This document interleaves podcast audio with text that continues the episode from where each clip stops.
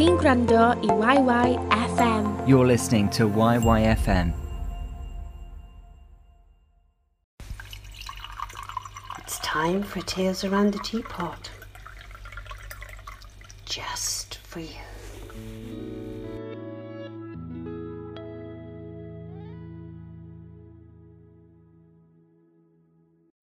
Courtroom number one monologue.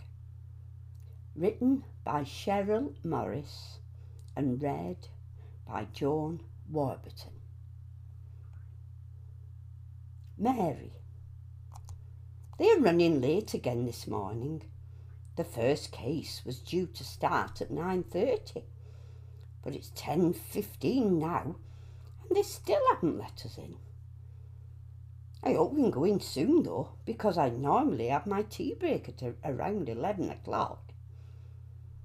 And I don't know where Jack is either. He normally gets here before me. But come to think of it, he did say yesterday that he wasn't feeling very well. So maybe he's decided to stay at home in the warm today. The courtrooms are bloody freezing, especially courtroom number one.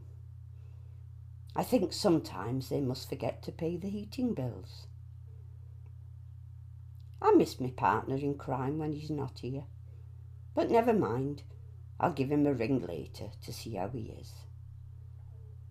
I'm a regular visitor here now, and I try not to miss a single day. The only time I miss is when I have an appointment with the chiropodist and my bunions are playing up. I'm like part of the furniture. The staff here are lovely though, so kind and helpful. Especially Freddie, the security guard on the main reception.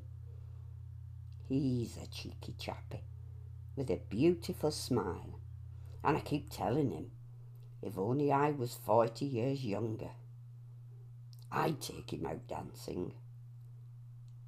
At lunchtime, I pop out and get him a sausage and bacon sandwich with lots of brown sauce from the cafe on the corner.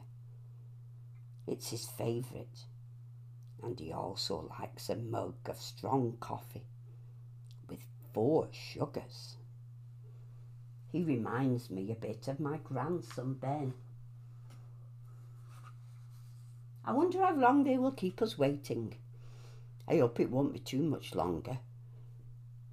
My bum is getting cold from sitting on this bench. I've made a few extra sandwiches today and brought a piece of my homemade walnut cake because yesterday I was here until 5.30. It's always the same when Judge Davis is in the chair.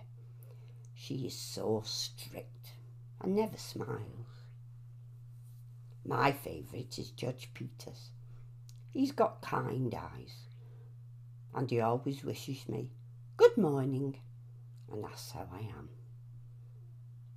I wish Judge Peters was in the chair the day my Ben was in court because I think things would have worked out differently if it had been him. But instead, it was Judge Davis. My Ben is a good boy, really. He's just a little misunderstood and got in with the wrong crowd. He planned to be a teacher because he has always had a great connection with kids. But then, when he met up with Jimmy again, everything changed.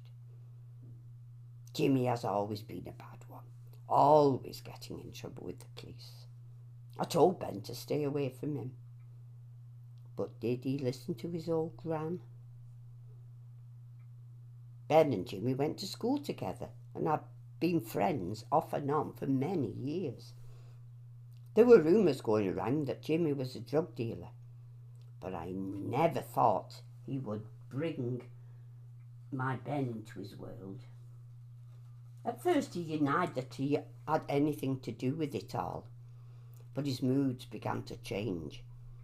He became very angry, nasty, and very argumentative. I had a feeling that something was wrong.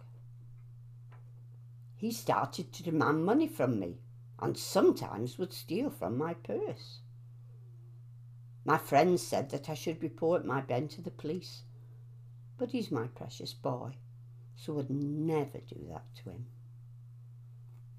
That was until I found out he was selling drugs to children. At first, I wouldn't believe it. Then one day I followed him to his old school and saw him selling them at the school gate. I will never forget the day that I walked into the police station and told the nice young policeman at the desk what my Ben had been up to. A few hours later, the police arrived and turned my home upside down, searching for drugs, and dragged Ben off in a police car. The last time I saw my Ben was just over six months ago in courtroom number one. He was given a three and a half year prison sentence for drug dealing and other offences. He refuses to speak to me now or let me visit him in prison. He says that he will never forgive me for reporting him to the police. I miss my grandson so much. That's why I spend so much time here in the public gallery of courtroom number one. I feel close to him here, and it helps me deal with the consequences of my actions and the fact that I may never see or speak to my Ben again. But my precious boy will always be in my heart and hope our paths will cross again one day.